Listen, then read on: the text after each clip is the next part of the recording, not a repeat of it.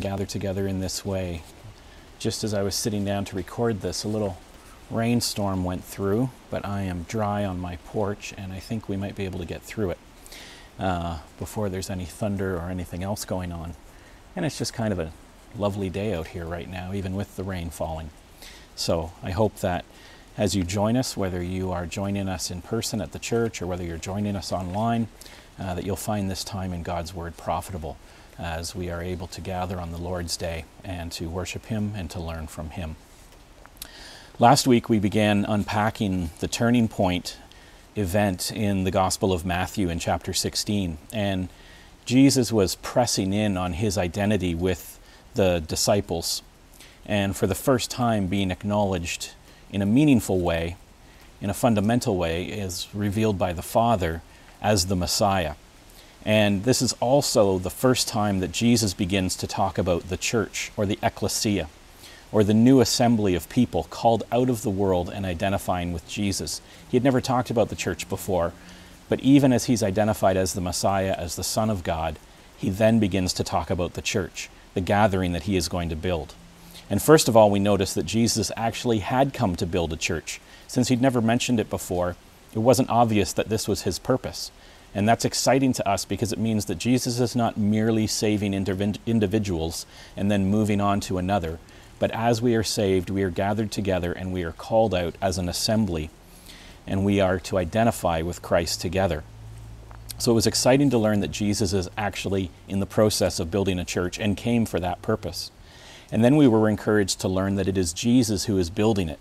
It's not by our natural strength that Jesus expects us to accomplish church building, but He's the supernatural builder of the church. And He started with just 12 people and then all the apostles, but especially Peter, watched the church grow into the hundreds of thousands just in his lifetime, just in a few decades. And we know that from then the church has continued on for 2,000 years, just as Jesus said it would, and includes hundreds of millions, perhaps billions of people. And then we learned that the bedrock of the church, the foundation on which it is built, is Christ Himself. And the church is built out of all of those who, like Peter, identify with Jesus as the Messiah identify Jesus as the anointed eternal King who is the Son of God. The church is built out of living stones, people cemented together by Christ and their acknowledgement of Him as the Son of God.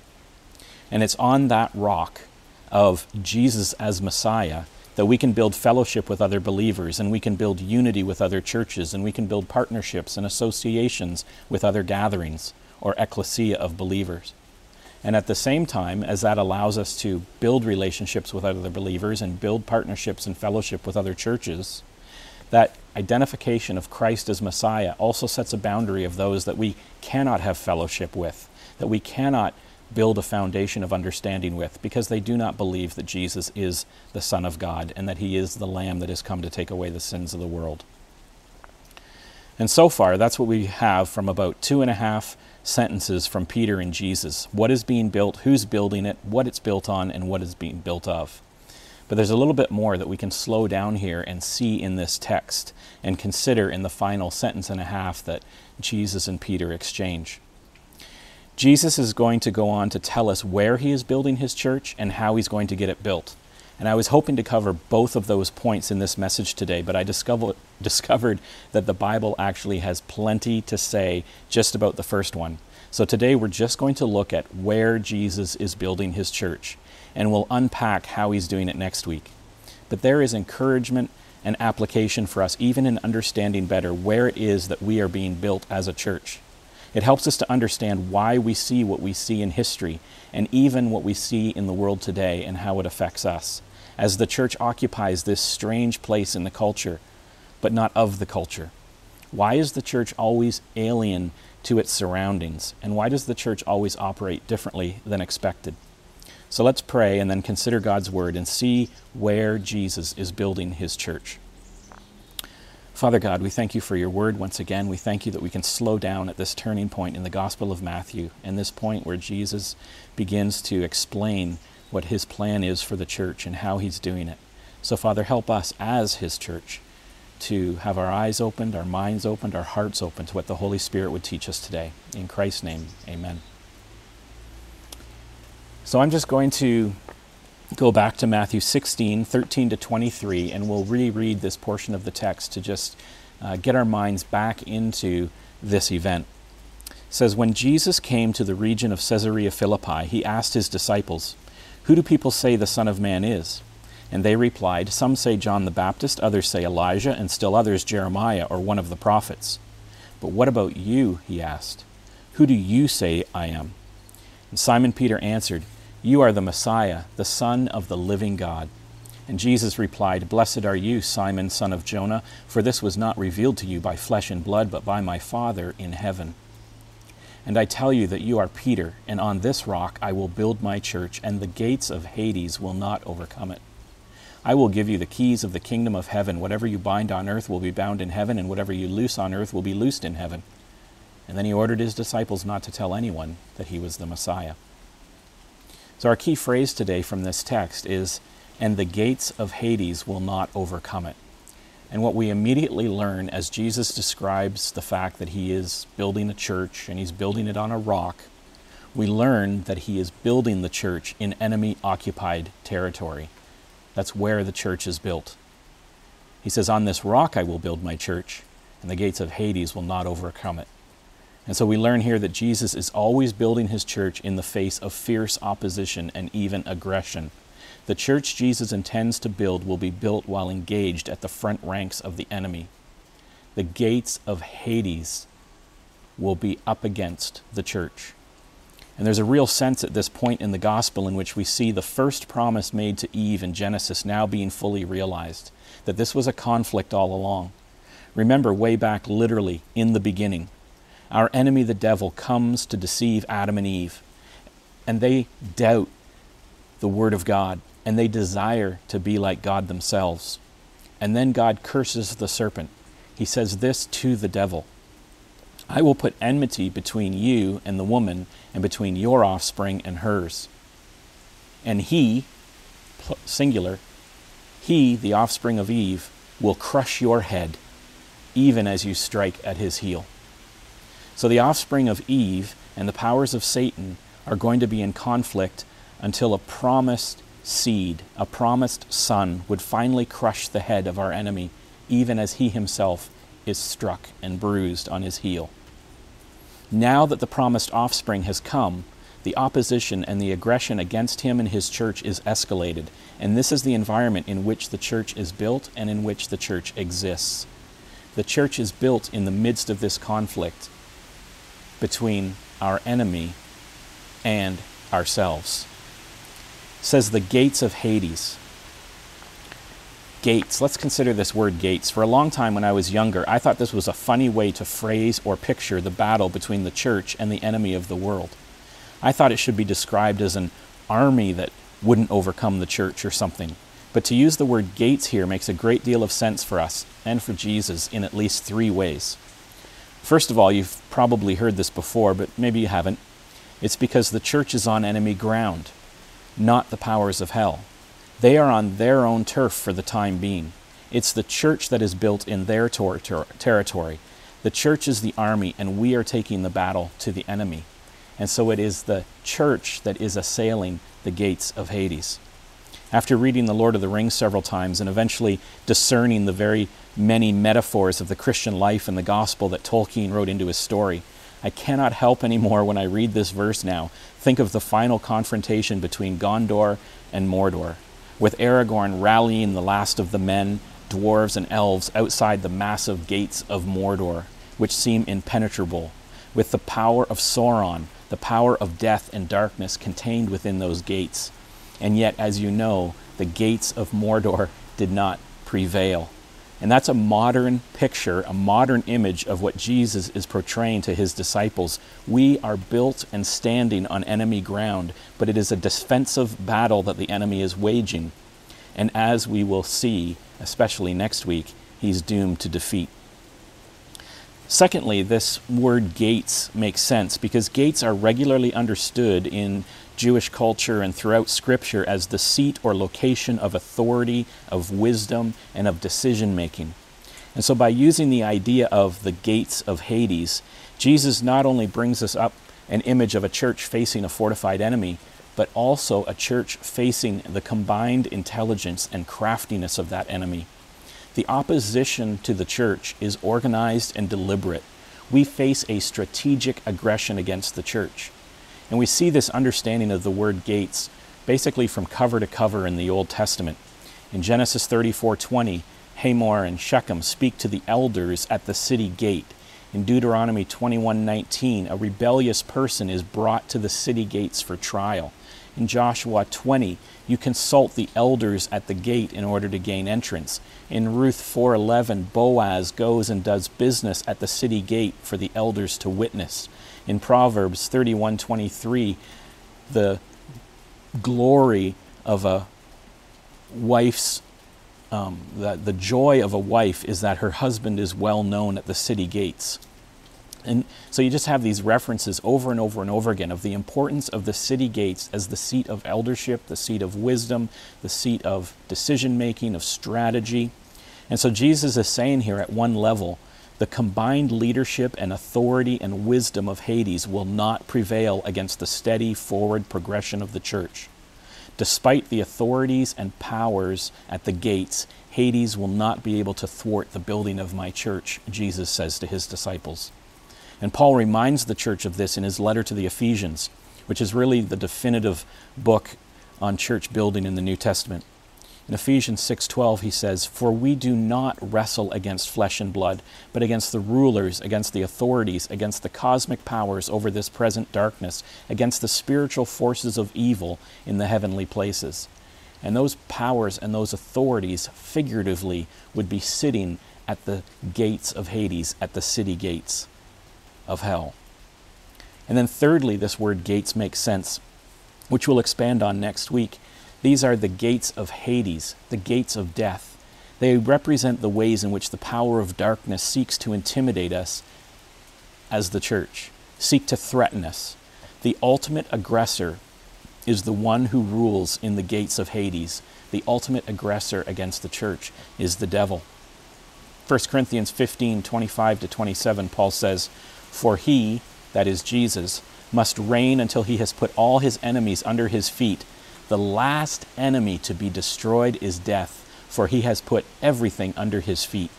And next week, we're going to consider the reality that Jesus has already entered into these gates, and he has been on the other side of the gates of Hades. He's defeated the enemy and returned alive forevermore, and he holds the keys to these gates.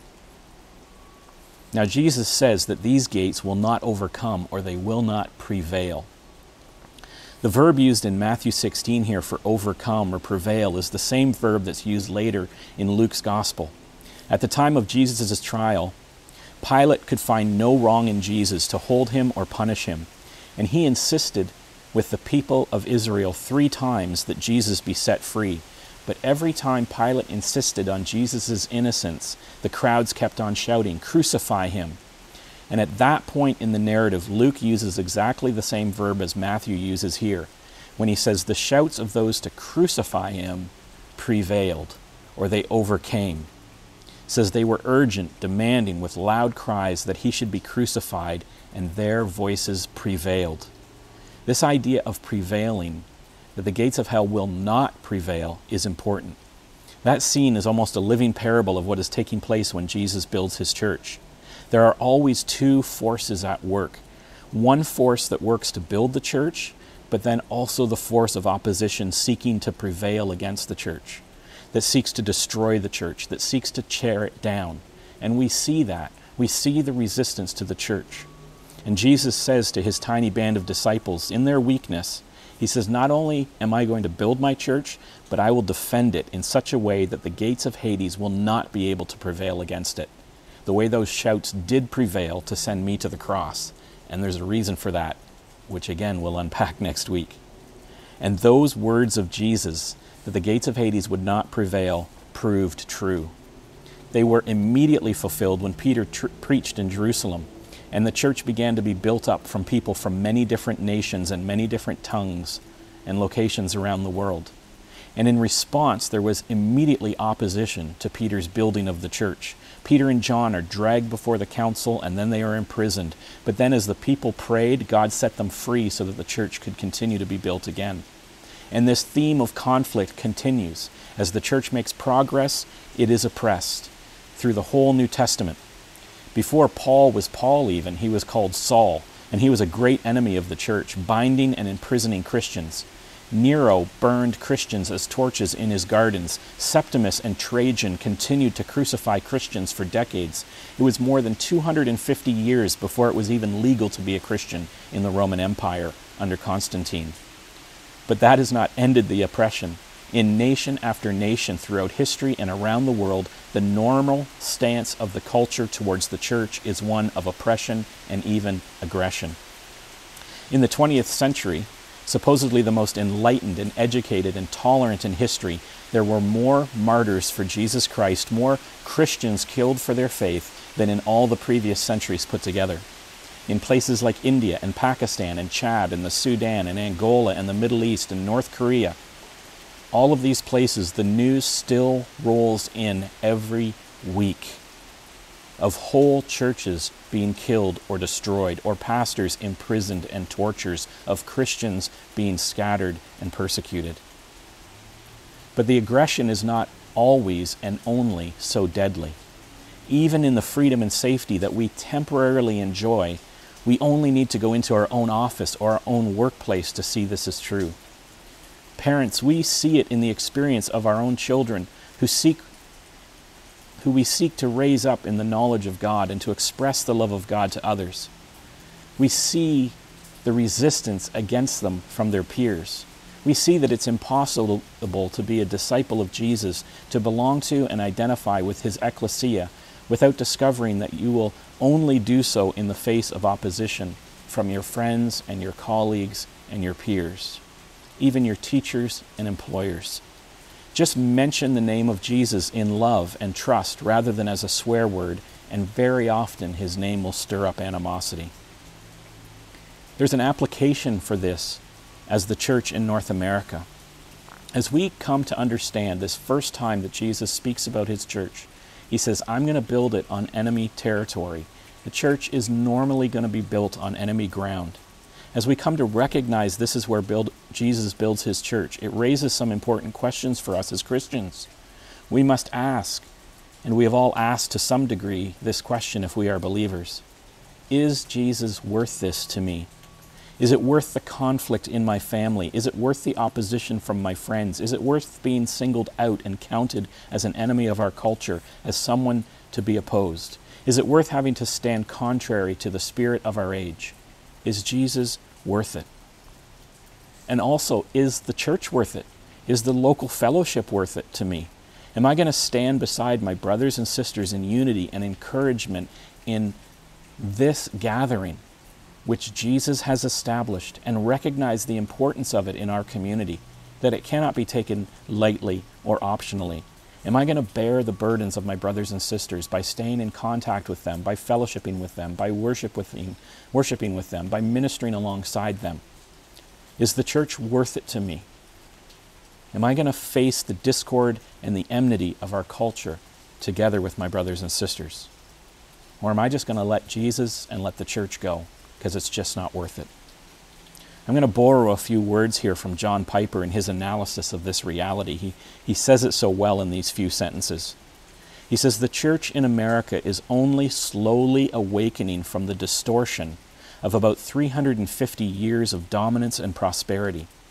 In most of our history until now, being a Christian has been viewed as normal, good, and culturally acceptable and beneficial. Being a Christian has generally meant things going well for you in the culture. The distortion of that dominance has created a deeply unbiblical mindset of at homeness in the world. This is how Piper describes the problem that we have in the North American church. Unlike most of history, and unlike almost any other nation on earth where most Christians are, we have experienced peace. We have experienced a odd sensation of being culturally accepted for most of the last 350 years. But that has started to change dramatically in the last couple decades. But what that's done is that the expectation of comfort cultivates this distortion or deception that the church is not on enemy territory. And the church has suffered from that assumption that we will be materially and culturally prosperous. We enjoy being thought well of, and we enjoy not facing opposition. We expect ease because we've forgotten that Jesus builds his church on enemy territory. That history that we have has created in the Church of North America and in we Christians a desire to be accepted by the culture rather than a desire that the culture accept the gospel. For the most part, we have a far greater eagerness now that we will be accepted in our relationship with Jesus, and we would mostly be content with that, simply that we would be accepted rather than that the culture accept Jesus. Or put it one more way, would you give up approval by your social circle? Would you accept rejection if it meant in exchange that they would accept the gospel? For many Christians, and I include myself in that, we make decisions daily in which we reflexively choose acceptance in our social circle. We choose friendship with the world over the offense we would cause with the gospel. We keep it to ourselves. We say the right things in the right places. We use the right hashtags on our tweets. We certainly don't bring up Jesus or be so rude as to mention the sinfulness of our family or our peers or even ourselves.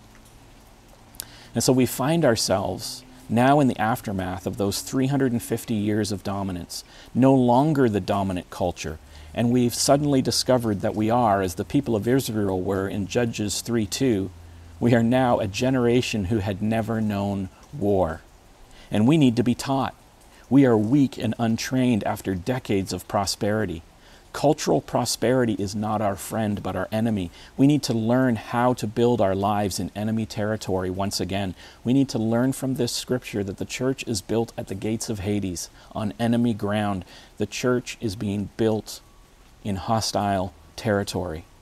We need to learn from scripture and we need to learn from the saints around the world who live out this reality of their church being built in enemy territory every day. We should never, as Piper says, never ever want to be a domesticated, comfort seeking, entertainment addicted, prosperity loving, security craving, approval desiring Christian. We are daily, despite appearances, living at the very front gates of Hades. And all the powers and all the collective intelligence and strategy of those powers are set against us.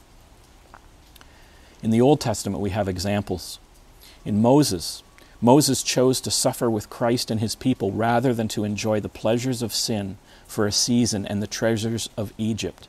Hebrews 11:26 speaking of Moses says, he considered the reproach of Christ greater wealth than the treasures of Egypt, for he was looking to the reward. He knew God was building the church. He knew God was building the assembly, the gathering of his people Israel through his life. And so Moses chose the reproach of Christ and treasured it more highly than Egypt. In the New Testament, Paul says it this way in Philippians 1 29 to 30. He says, It has been granted to you that for the sake of Christ you should not only believe in him, but also suffer for his sake, engaged in the same conflict that you saw I had and now hear that I still have. Paul says, This is a conflict that you're engaged in. It's one thing to believe in Christ, it's another thing to understand that you will suffer for his sake. Is the church worth persecution to you? Is it worth suffering for? Is it worth even the mild social discomfort of being known as a Christian, of presenting the gospel, of sharing the hope of Jesus Christ with your friends? Is the reward of Christ greater than the comfort of you being affirmed by your friends? I promised I would talk about COVID and the building up of the church. But what I want you to see here is that COVID is just a sample. It's a very small example of the kind of resistance a fallen world can put on the church being built. This is the environment that we're living in. Yes, it is a spiritual battle and there are all these forces against us, but we are also in a fallen world, and both the curse of the world and the forces that are spiritual and powerful are also against us. COVID in North America is nothing at all like communism in North Korea. But after those 300 and some years of prosperity, I don't think we're a generation as a church that's ready for the kind of opposition that they have in North Korea. And so COVID is about all we can handle. And yet, even the minor inconvenience of this virus is pressuring people's participation in church. We post on our Facebook pages that we can do all things in Christ Jesus who strengthens me, but often we can't even get ourselves to church if it's snowing outside or if we have to wear a mask.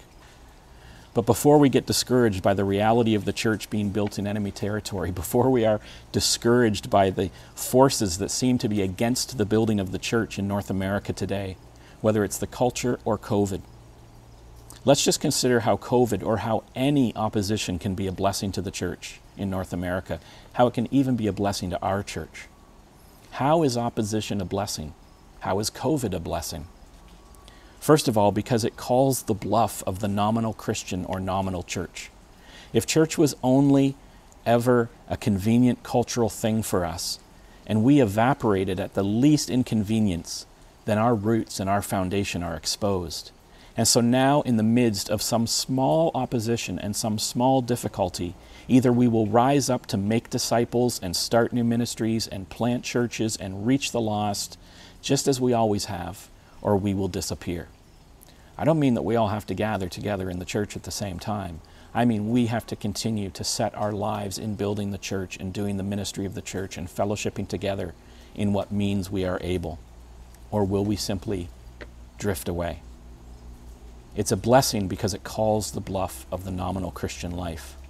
Secondly, COVID or any opposition produces instability and uncertainty that awakens us from the complacency and safety towards the wartime lifestyle that we should have been living all along.